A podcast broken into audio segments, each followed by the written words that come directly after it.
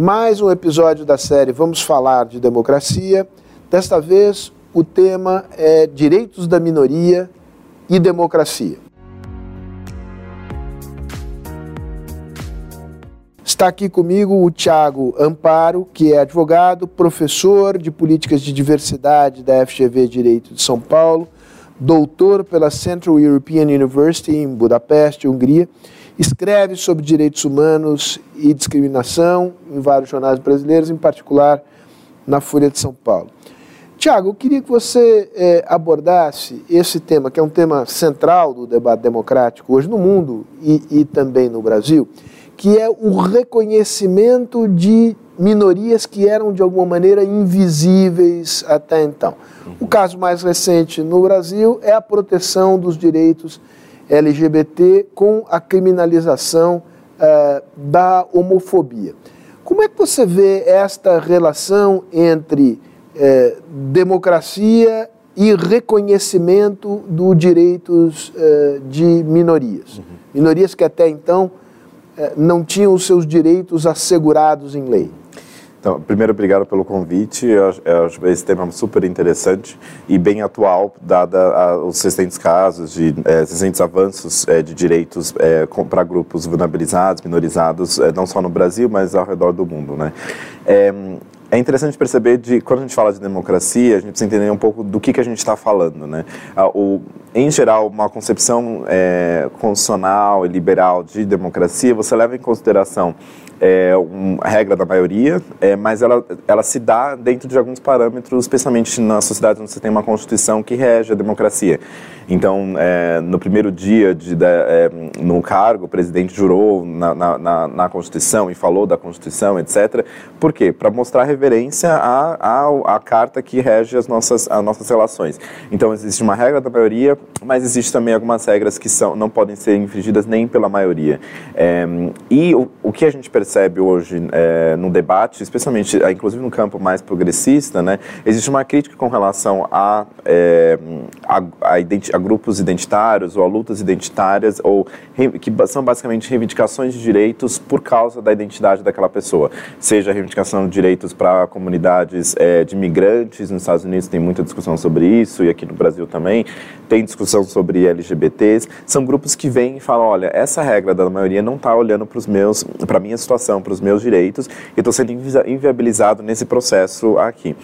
E aí, é, algumas pessoas criticam, eu lembro do Mark Lillard, deu esse exemplo de, no livro dele sobre Mark o tema. Lillard, enfim... É, um teórico. Não, é, pode só, só para dizer quem é o Mark Lillard não é do conhecimento de é, não, que é um teórico que discute bastante, do ponto de vista da, do campo progressista, discute bastante é, a, a, a, discussão, a luta, lutas identitárias como um, um, talvez um problema, uma questão a ser olhada do ponto de vista democrático, e ele dá um exemplo que é bem concreto, dizendo, quando você olha no site do Partido Democrata, na época do, da Hillary e do Obama também, é, você vê que até o logo da campanha era modificado de acordo com o grupo com o qual você estava falando. Existia um logo para os migrantes, existia, especialmente os hispânicos, você tinha um, um, um logo para é, a comunidade LGBT com bandeira arco-íris. E aí, quando você fragmenta essas discussões é, sobre direitos, sobre cidadania, dependendo do grupo qual você está falando, é, isso pode criar uma certa tensão na democracia, porque você não sabe exatamente, é,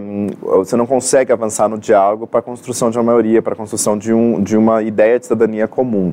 É, e essa é uma crítica que existe muito forte com relação a lutas identitárias. É, a minha visão com relação a, a, especificamente isso é que depende muito de como a gente olha essas questões. Né? Por um lado, eu vejo, em primeiro lugar, muitos é, grupos minorizados que são é, que agora têm um, um, uma expressividade, têm acesso a redes sociais, têm a, acesso a, até a, grande mídia e que conseguem colocar suas pautas ali e que essas pautas eram inviabilizadas historicamente são muitas vezes inviabilizadas pelo sistema majoritário democrático. É, você tem nos Estados Unidos uma coisa bem interessante, como as, a, a, parlamentar é, Alexandra Ocasio, que é, concorreu contra o, um, um, democrata né, e forçou uma primária pela primeira vez na, no, no, na região dela de Nova York, é, nos últimos 14 anos ele dominava e não, é, e não tinha uma primária para discutir quem seria o candidato democrático daquela localidade. Uhum. E ela veio dizer, olha, não, eu acho que a gente tem que debater exatamente que você, o seu direito a, a, a se concorrer pelo partido não está pré-determinado é, é, simplesmente por você estar há muito tempo ali. Uhum. Então, uma coisa que a gente precisa perceber, em primeiro lugar, que muitas vezes essas vozes são, in, in, é, o próprio sistema democrático inviabiliza que há uma, haja uma renovação do discurso, que essas pessoas realmente consigam, migrantes, LGBTs, é, aqui no Brasil, que não é uma minoria, mas é, é, no sistema político é minorizado, que é a população negra, é, você tem essa, muitas vezes esses grupos não chegando ao poder e muitas vezes não nem tendo a chance de chegar ao poder. É, aqui no Brasil, pela pelo próprio sistema político de que é muito relacionado com o apadrinhamento de quem indica quem indica quem para concorrer é, mesmo a gente vê as mulheres que são concorrem, inclusive por força da, das cotas é, é, nas candidaturas das mulheres, é, muitas vezes são mulheres que são apadrinhadas porque o marido é político ou por causa que a uhum. família é política, e aí você não tem uma real renovação desses discursos. Isso é né? interessante o caso das mulheres, porque é, nos permite entender o conceito de minoria. A minoria não é, na política, não é um conceito relativo ao tamanho é, populacional daquele, daquele grupo, mas ao, ao poder que ele tem. Sim. As mulheres, evidentemente, não são minoria uhum. na, nem no mundo, nem na sociedade brasileira. Ao contrário, são uma pequena maioria. Há um uhum. número maior de mulheres do que homens na sociedade brasileira. Mas, evidentemente, basta olhar para o Congresso, para as Assembleias Legislativas, para os executivos, federal, estaduais, municipais, para perceber que são os homens que ainda dominam uhum. uh, a esfera da, da, política no Brasil. Queria que você retornasse para esse tema da, digamos, do, da relação entre cidadania e, e, e direito das minorias, porque a ideia da cidadania pressupõe a ideia da igualdade. Né? São cidadãos aqueles que são dotados de igual direito, que têm igualdade uh, perante a lei. As minorias, elas trabalham com uma lógica da diferença, quer dizer, eu sou diferente eh, e, portanto, é preciso que a lei me resguarde os meus direitos nesta diferença. Caso específico, eh, grupo LGBT. Brasil agora, decisão do Supremo, criminalização da homofobia. Há quem argumente que não faz sentido criar uns, um subgênero uh, do, do crime de homicídio, uhum. com os seus agravantes. Né?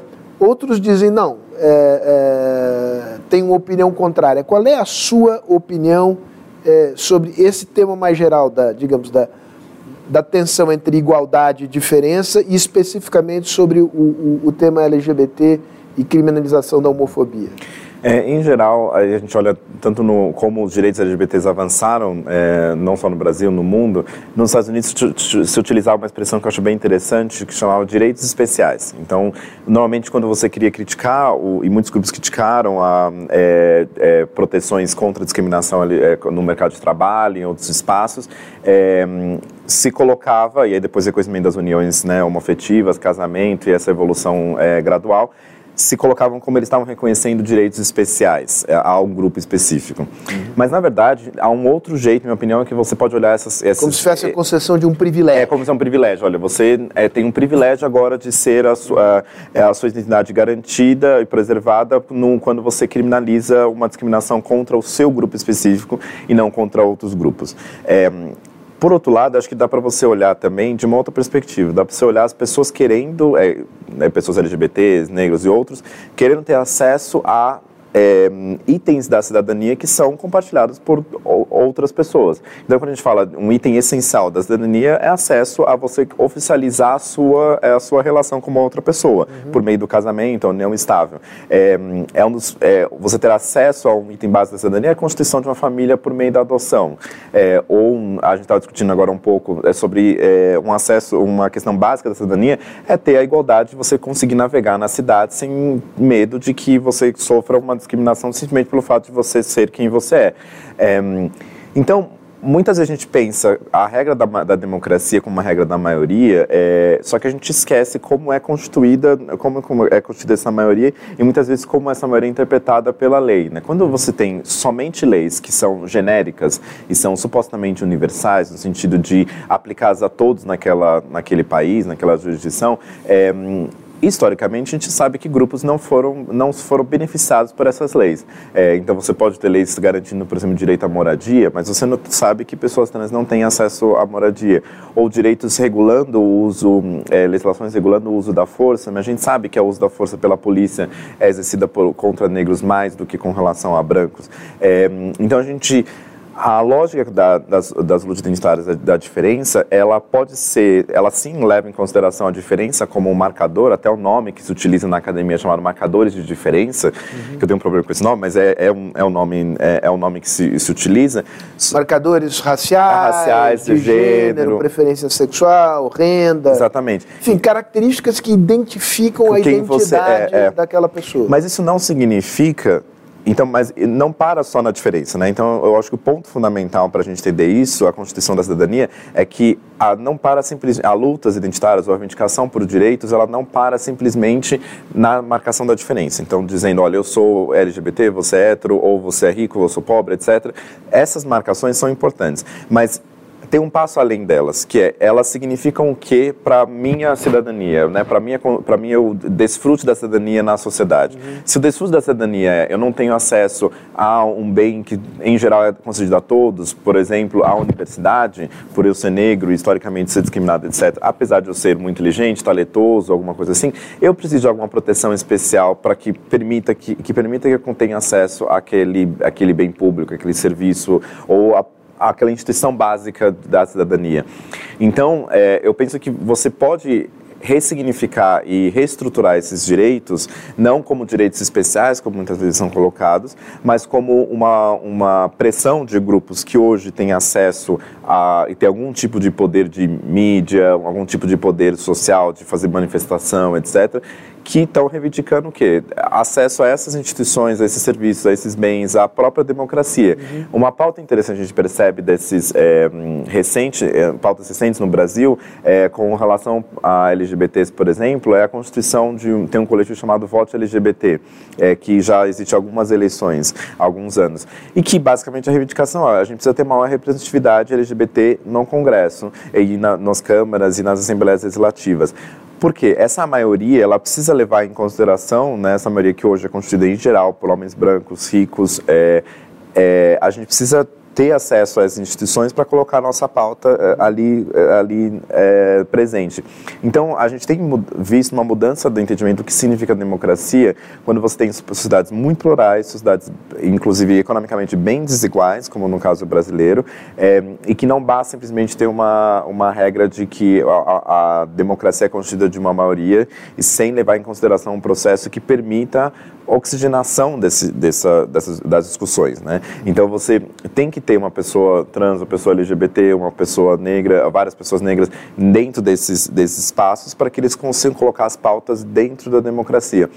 Então não o é... argumento é que, digamos, é, é, ainda que se criem legislações especiais para a proteção de direitos desses grupos, é, esse processo aponta na direção, digamos, de, eh, da igualdade cidadã, porque assegura que esses grupos possam usufruir de maneira igual aos demais os direitos que a lei geral prevê, mas que as desigualdades na sociedade, de alguma maneira, bloqueiam. Sim, é, e aí não é simplesmente, é justamente isso, não é simplesmente o reconhecimento da diferença, mas o reconhecimento de que a gente é diferente é, e que a sociedade é plural, só que a gente precisa construir é, formas conjuntas de convivência e ideias comuns de cidadania é, que não precisem pressupor um, um, único tipo de cidadãos. Nós somos uhum. cidadãos de diferentes formas, de diferentes, de, de diferentes é, marcadores, mas que todos nós pertencemos pertencemos a essa, a essa comunidade. É, e aí eu acho que você sai de uma lógica, e é interessante que do ponto de vista teórico, quando a gente está falando de cidadania, a gente está muito relacionado também com uma visão republicana, de que o Estado, ele, ele, ele claro, ele funciona numa democracia por meio da maioria, mas ele sempre pensa do interesse público, do interesse de todos, etc. É, uma, é de praxe que presidentes, depois que ganham eleições, eles falam, eu não vou governar só para o grupo que me elegeu, eu vou governar para todas as pessoas. Essa visão de que existe um grande povo e que esse povo é, é ao qual é, é para quem o Estado tem que servir, é, é uma tradição republicana interessante e eu acho importante manter isso, porque tem uma outra tradição que é uma tradição que diz, olha, eu, tudo bem, eu faço parte dessa sociedade, mas eu sou indivíduo. Eu quero que o Estado me sirva enquanto uhum. indivíduo, permita o maior número de liberdade possível para uhum. mim nessa sociedade, é que é uma tradição mais liberal e que, portanto, eu posso ter direitos garantidos, mas em direitos porque eu sou um indivíduo que talvez tenha umas especificidades, porque eu seja migrante, seja LGBT, mas o, o, tem que ser garantido porque eu sou um indivíduo especial e diferente. Eu tendo a achar que essas visões muitas vezes são colocadas como antagônicas, mas não necessariamente elas são tão antagônicas assim. Porque em sociedades onde hoje a gente passa numa, numa é, passando numa era em que a gente consegue saber mais de, do quem é o povo, né? Não, o povo não é uma ideia mítica, a gente sabe quem são as pessoas, a gente sabe que existem mais negros no Brasil, a gente sabe que existem mais mulheres, a gente sabe quem tem acesso aos serviços públicos, à, à política, Sim. etc.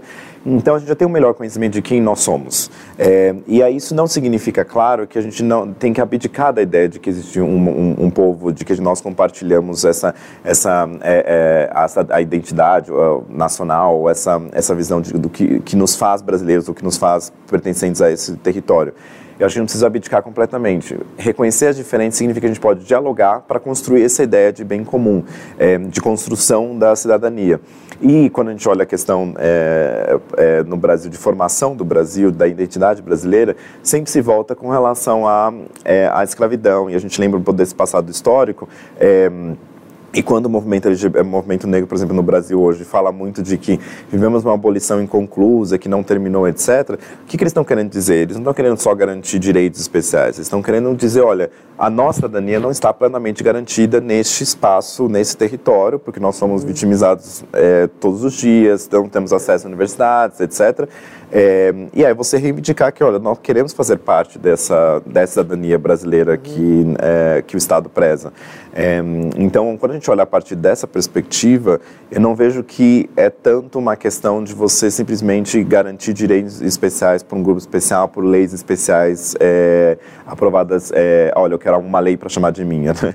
Na verdade, elas, essas leis, muitas vezes aprovadas para marcadores diferentes específicos, como Estatuto do Idoso, pessoas com deficiência, etc., eles estão apontando a tentativa de garantir a cidadania dessas pessoas que não têm sido garantidas. Deixa eu te, faz, te fazer um comentário e queria te fazer uma pergunta é, que tem a ver com o fato de que estas políticas de assegurar os direitos de grupos é, minoritários, antes invisíveis, provocou uma enorme reação no mundo, em geral uma reação conservadora muito forte. Se viu isso no Brasil.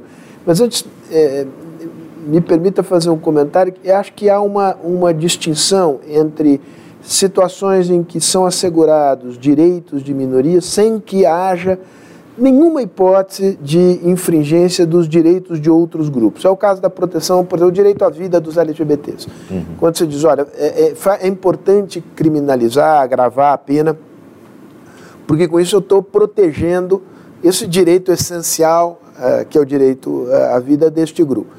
Não é plausível você argumentar que com isso você está subtraindo ou diminuindo o direito de outra pessoa. Uhum, uhum. A não ser, digamos, o direito absurdo de matar, que não é um Sim, direito uhum. que a Constituição deva assegurar uh, a ninguém, a não ser em condições muito especiais.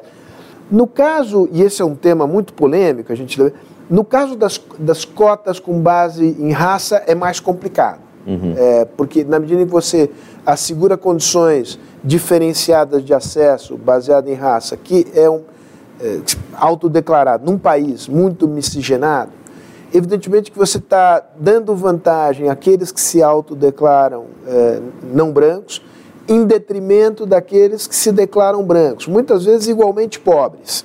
Então, aí eu acho que você tem uma zona de frição muito maior, em que, em que digamos, pode haver sim contradição entre o princípio da igualdade e o princípio da, legítimo da diferenciação para resguardar direitos de minorias. Mas isso é uma nota, você pode comentar uhum. o meu comentário, evidentemente, mas a pergunta que eu queria te fazer é, é, é a respeito disso. Quer dizer, é, é, uma, um dos focos da reação, da reação conservadora aqui dentro, é, na Europa, Itália, Polônia, Hungria, é uma reivindicação de que o direito da maioria está acima de todos. Quer dizer, não interessa se você é gay, negro, o que interessa é ser brasileiro. Uhum. Né? É, não, não quero dar é, direitos, resguardar direitos humanos de quem não for húngaro. Uhum. É o, são os direitos do Estado Social húngaro para os húngaros. Uhum. Na França, essa também é a plataforma é, da, da extrema-direita, ou da direita do ex-Front ex, ex Nacional, da, da Marine Le Pen.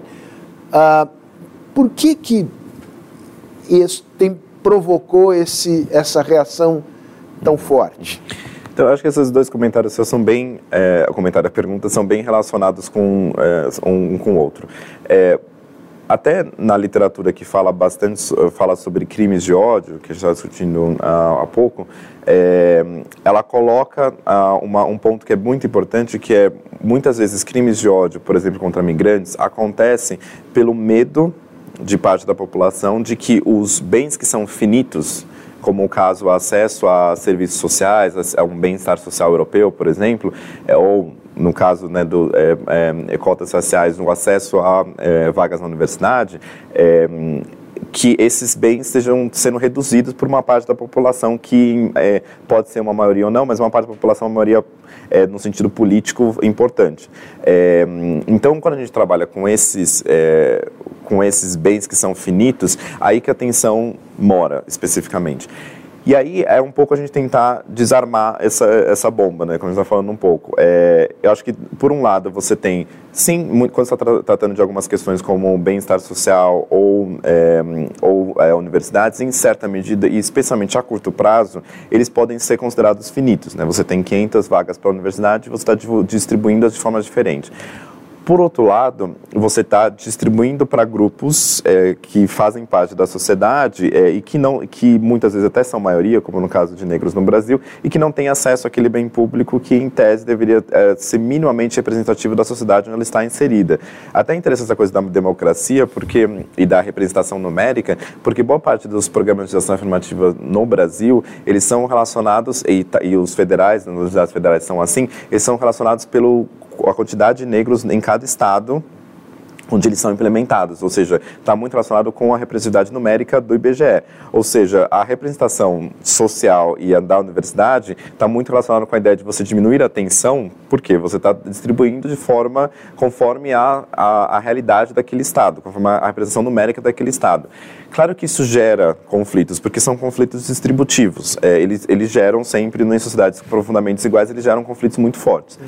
É, eu, então, por um lado, você tem, é, você pode ter a curto prazo um retrocesso forte na distribuição desses recursos, mas eu acho que se for uma maioria é, ou é, uma maioria poderosa, né, que ou não somente maioria, mas um grupo poderoso que está se sentindo é, desprivilegiado, como por exemplo estudantes universitários de família rica, em, em sua maioria brancos, que eles se sentirem discriminados nessa nessa na, na distribuição das cotas, por exemplo, o que, que você pode fazer? A médio e longo longo prazo, você pode ter outro tipo de, de constituição das universidades. Você pode ter mais universidades privadas de elite, você pode ter, como nos Estados Unidos existem, é, você pode ter outros tipos de, de formação para que você consiga se reorganizar. É, isso não tira o mérito da ideia de que a gente está falando de um bem público, como acesso à universidade, e que ele tem que ser minimamente distribuído na sociedade conforme a sociedade é, né, conforme a representação numérica daquela sociedade. Mas claro que isso gera conflitos. E aí, muitas vezes, e um outro ponto que eu queria trazer é que a, a gente percebe, tanto no, nos Estados Unidos quanto na Europa, uma mudança demográfica. É, quando você enfatiza muito a identidade, no, e o Trump fala muito isso da identidade americana, de que nós somos americanos e eles são os outros, é, é porque quando você olha a constituição é, demográfica dos Estados Unidos, ela ela está mudando muito rapidamente e que em poucos anos é, cidadãos americanos brancos vão ser a minoria. Então também está relacionado com uma tensão de que pessoas, grupos estão sentindo com medo daquele conflito distributivo. Olha, daqui a pouco a gente vai ter mais é, minorias aqui do que, mais, do que supostamente minorias. Elas vão se tornar ma é, maiorias numéricas, uhum. inclusive. É, e essa é uma, uma questão que não e que acontece na Europa também com a questão da migração. Há exemplos que a gente tenta, é, que a gente pode tentar resolver esse de conflito distributivo, como na, na, Alemanha, que se utilizou muito a retórica de que os migrantes, na verdade, eles são migrantes relativamente capacitados, muito capacitados é, de, é, de, com uma educa, formação educacional muito boa, como são também os migrantes que, da Venezuela que têm vindo para o Brasil, em geral, a pesquisas do Acnur, da Agência da ONU sobre é, refugiados, fala que eles, em sua maioria, são jovens bem qualificados, médicos, etc., é, e que estão vindo para o Brasil e a gente pode também pensar do ponto de vista de distribuição, de economia, desenvolvimento, desenvolvimento qual o papel desses grupos virem ser, é, ser inseridos na sociedade e um papel, inclusive, de melhorar o desenvolvimento econômico. Como de negros estando nas universidades, você melhora a educação de uma parcela significativa significativa da população, você também gera uma, um, uma, um maior crescimento econômico e uma, um maior desenvolvimento econômico, que, apesar das tensões que possam surgir num curto prazo. Então, eu acho que é, a gente só tende a melhorar quando você tira a, a, a, a, você diminui a segregação é, é, de classe espacial de, de, e outros marcadores de diferença, gênero, raça, etc. Quando você distribui mais é, é, pela sociedade, você inclusive tem benefícios econômicos importantes. Esse é um tema, a gente vai voltar a isso não aqui nesse espaço, é, mas a, própria fundação, nós vamos organizar um seminário maior sobre cotas raciais, que eu acho tema interessantíssimo e eu confesso que me, é um dos temas sobre os quais eu tenho mais dúvida e minha uhum. cabeça oscila para lá e, e para cá. Mas te ouvindo, eu, eu diria, mas não, não, não é melhor fazer cota fundamentalmente por critério de renda? Se você fizer, como há uma correlação grande entre pobreza e, e, e, e negritude, ser negro, você vai é, abrir espaço para essas pessoas ao fazer por critério de renda, sem entrar num terreno que é um terreno complicado.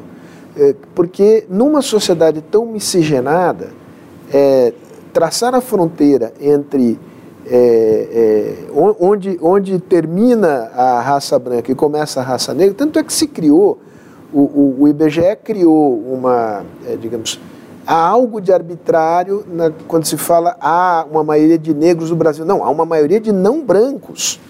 Né? É, é, e há, a grande maioria, o que se, na nomenclatura anterior se chamava de pardos. E entre pardos há uma, é um pantone de cores eh, extraordinário. E me parece que é, é, a, a política de cotas, embora ela tenha, os estudos mostrem que os alunos que entram por cota em matéria de desempenho não ficam em nada a dever os que não entraram. Ela criou sim um espaço que, eh, digamos, o, o, os setores mais à direita se aproveitaram uhum. para dizer, em nome do princípio da igualdade, dizer isso é injusto. Uhum. E é injusto com você. Nos Estados Unidos acontece um pouco isso. Tem muito branco pobre hoje nos Estados Unidos. Uhum. Né?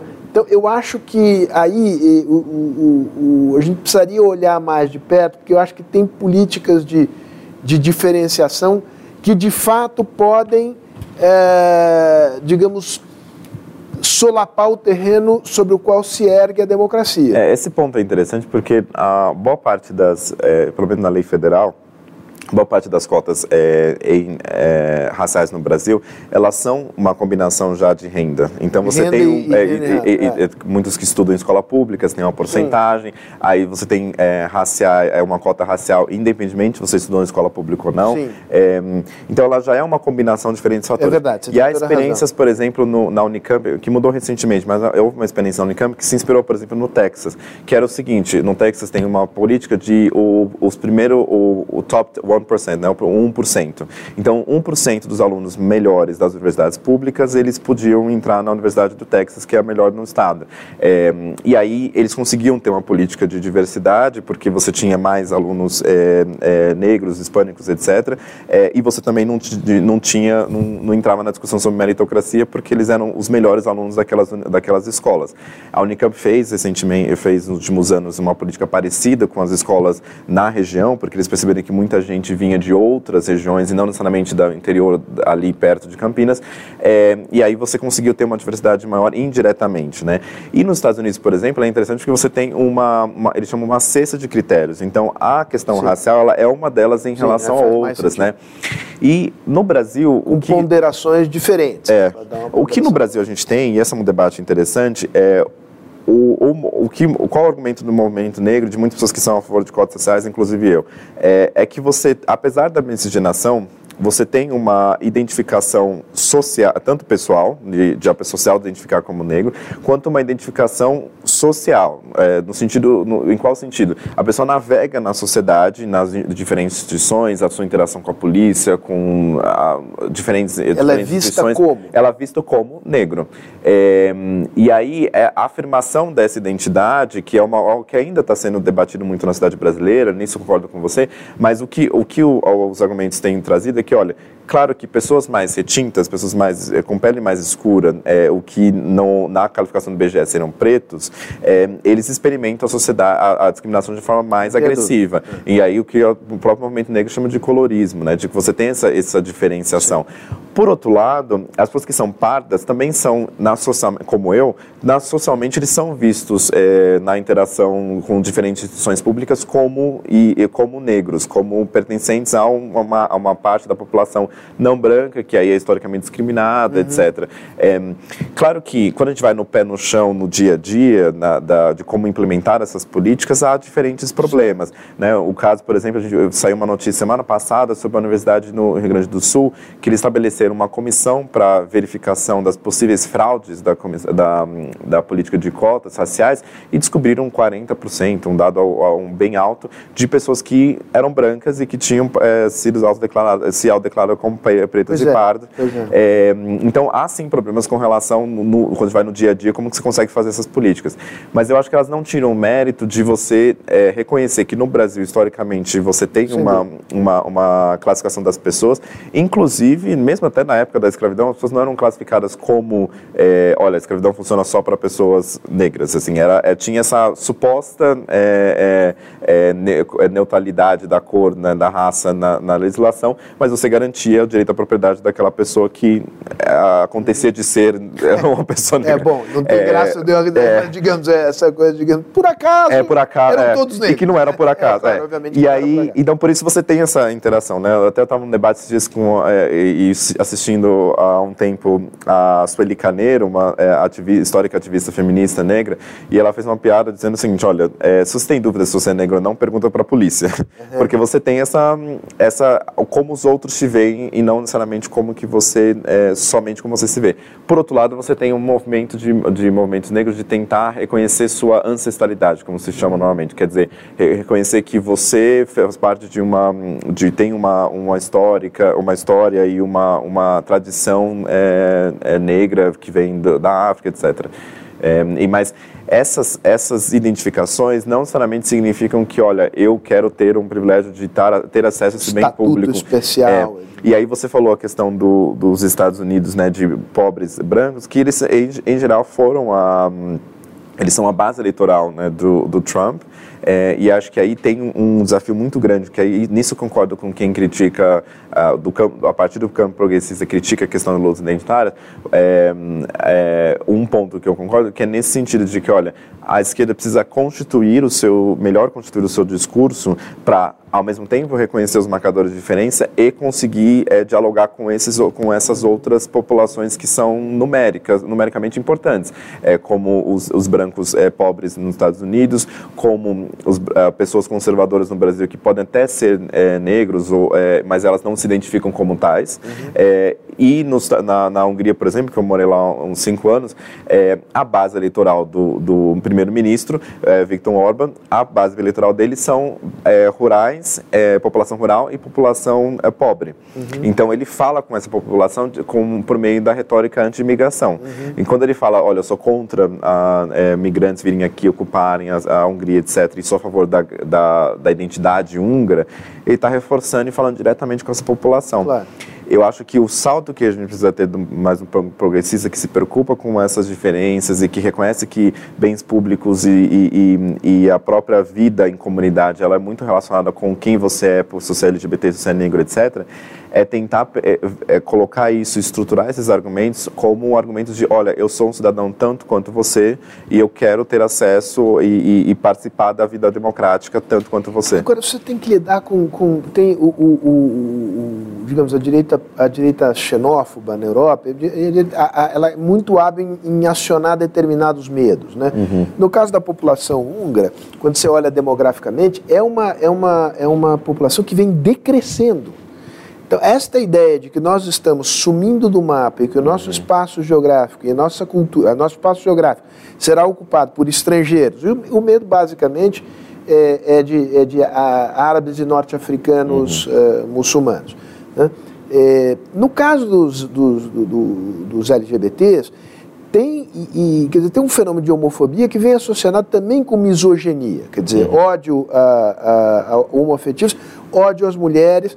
Em geral, isto vem eh, do grupo, não por acaso, do, de homens. Uhum. Homens que se sentem brutalmente inseguros uhum. hoje em dia nas suas posições de poder eh, no mercado de trabalho, dentro de casa e tal é, você vê este componente, digamos, do sentimento de ameaça desses grupos uhum. como o gatilho desta reação à conquista de direitos ah, não, por sim, parte é, de minorias? Como, eu falei, no, o, o, própria literatura que trata de, de ódio e de, como motivação para crimes, ela coloca o medo como central da, da, da do, de você tanto perpetuar crimes quanto você, é, agora a gente vê né, com relação à extrema-direita, do uso do medo, da linguagem do medo como uma forma de, de plataforma política, né?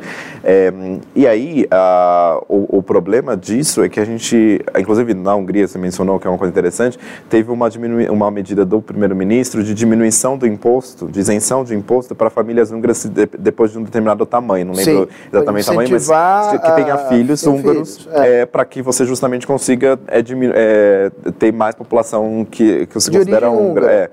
E, e outros países como a, a Dinamarca também coloca isso. Se você quiser casar com uma pessoa dinamarquesa, você precisa passar por um, por um período de aprendendo a cultura e a língua dinamarquesa, depois você pode casar, justamente para você preservar aquela cultura. É, mas isso está muito relacionado com o, o medo de, daquela população.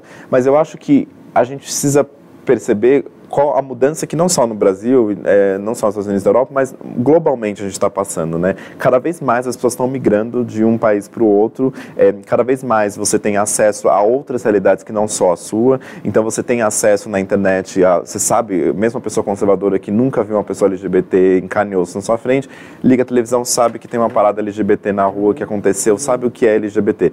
Então, a gente está vivendo uma era de informação é, massiva, a gente está vivendo uma era de migração é, de to, por todos os lados, que não é simplesmente do, no, do sul para o norte, mas é entre o norte, entre o sul. Uhum. É, o maior campo de refugiados não fica na Europa, fica na, no Quênia. Uhum. Então a gente tem que perceber que o, o mundo está mudando e que é, é, há um perigo muito grande em reforçar identidades nacionais como, como uma forma de purificação social, né, de uma forma de, olha, existe o verdadeiro húngaro, o verdadeiro brasileiro, o verdadeiro americano, e começar a compreender de que a gente vive em sociedades diferentes diversas e plurais, e cada vez pessoas consigam, conseguem transitar e que há experimentos, como a gente vê no Canadá, como a gente vê na Alemanha, de países que conseguiram aproveitar a migração para é, é, que mudou profundamente sua constituição demográfica, mas eles conseguem aproveitar a, a, a migração, inclusive para desenvolvimento econômico. É, então, acho que a, a, gente precisa começar a perceber que não necessariamente é, ter um diferente, reconhecer o direito de uma pessoa diferente, significa você diminuir os seus direitos. Você reconhecer o direito de uma população LGBT não vai diminuir necessariamente o seu direito à liberdade religiosa ou sua, o seu direito de, enfim, é, emitir suas opiniões, mas ela vai reconhecer que o outro outro é um tão, tão igual quanto você. É, na população LGBT, um dos crimes mais recorrentes é relacionado, inclusive até teve uma lei sobre isso, é relacionado com o estupro corretivo. Quer dizer, que você tem um estupro que é feito justamente com ódio da, da, da orientação sexual da, da, uma pessoa lésbica, de uma mulher lésbica, é justamente como uma forma de mostrar que você pode convertê-la.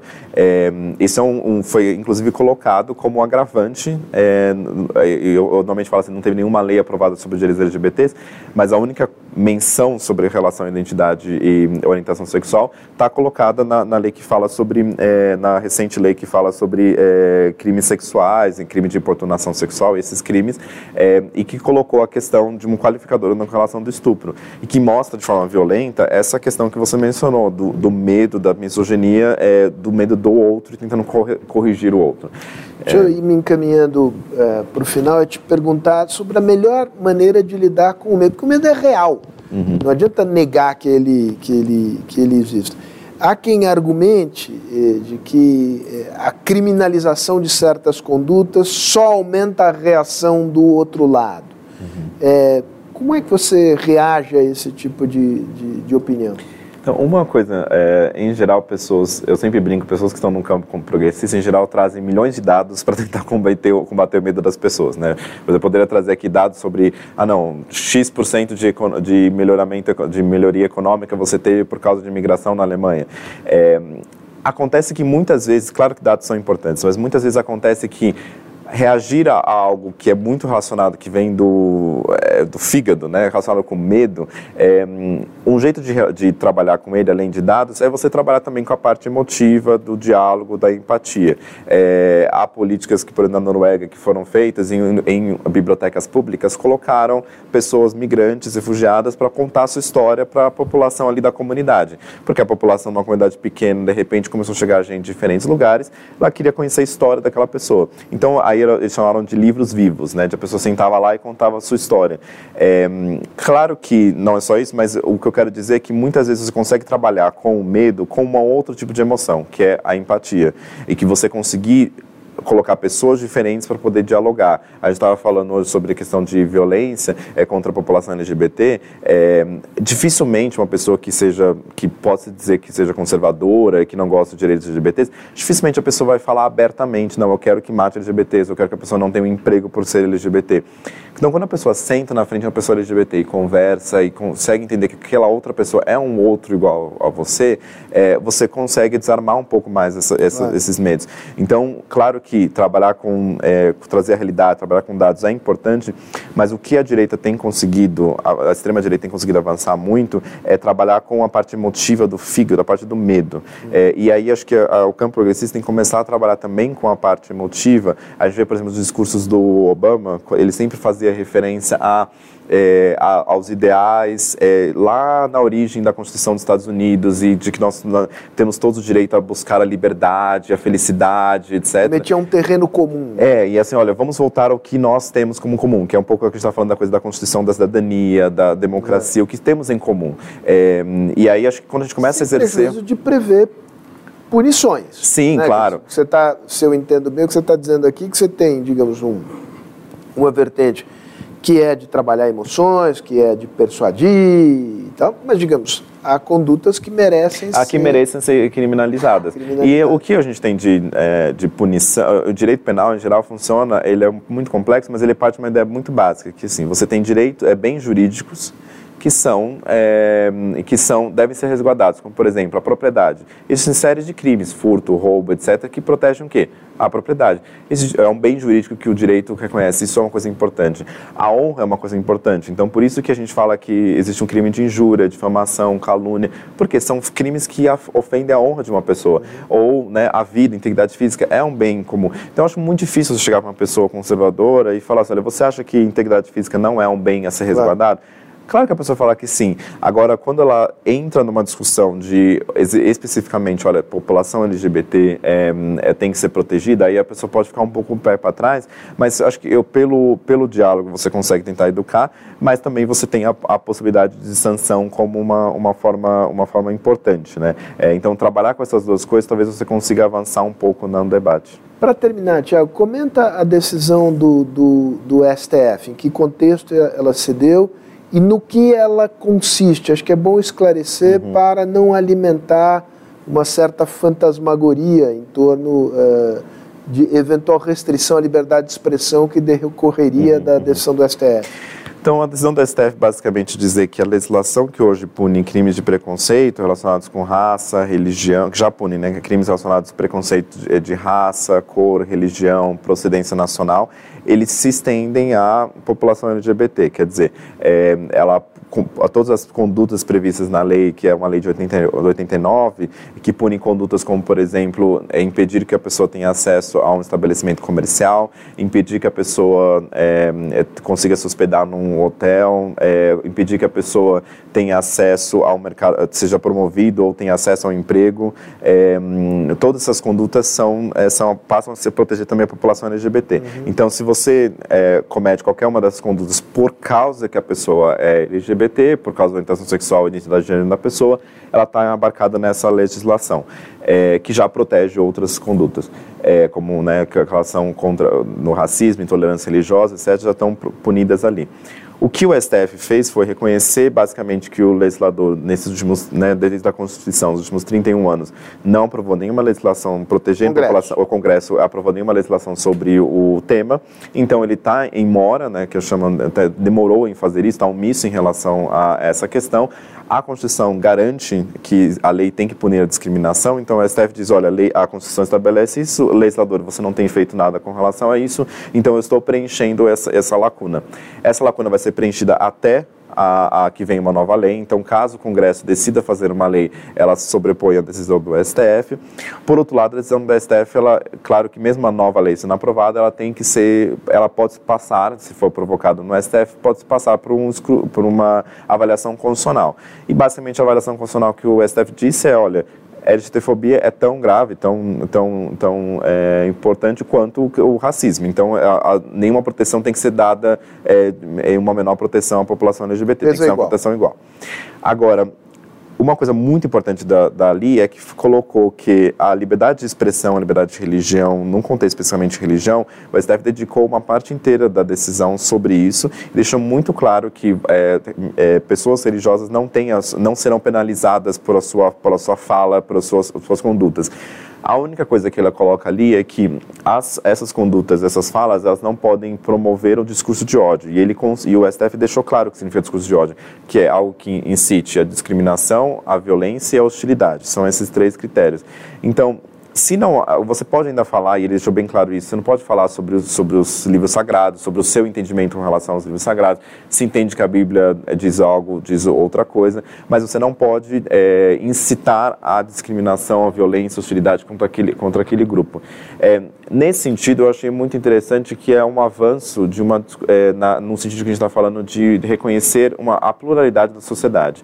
A gente reconhece que existem diferentes grupos na sociedade e que a gente tem garantir direitos para esses diferentes grupos. Claro que essa decisão é sobre esse grupo específico, por quê? Porque ele tem sido completamente desconsiderado pelo legislador de, desde a Constituinte. Prevê né? agravante ao crime de homicídio. É, e aí uma coisa que é super importante é que ele prevê que o, se a pessoa é, se comete um crime de homicídio, mata alguém, por causa da orientação sexual, sexual e identidade de gênero, então não é simplesmente matar uma pessoa LGBT, mas é matar por causa que ela é LGBT, é, ele entra como motivo torpe, que é uma qualificadora do homicídio, ou seja, fica um homicídio mais grave. Uhum. É, com penas maiores. Com penas maiores, e por ponto de vista de gestão pública, de dados, é muito importante, porque a partir disso você consegue ter dados, e aí daqui a um ano, daqui a dois anos, se as diferentes polícias, diferentes estados conseguirem agrupar esses dados de forma correta, daqui a um ano a gente vai ter dados, olha, a gente sabe exatamente quantas pessoas LGBTs é, foram mortas por serem LGBTs. Então, acho que isso é um, um, um, avanço importante e aí, nesse sentido, eu imagino que não deva quase ninguém no mundo que seja a favor abertamente de que essas pessoas sejam mortas.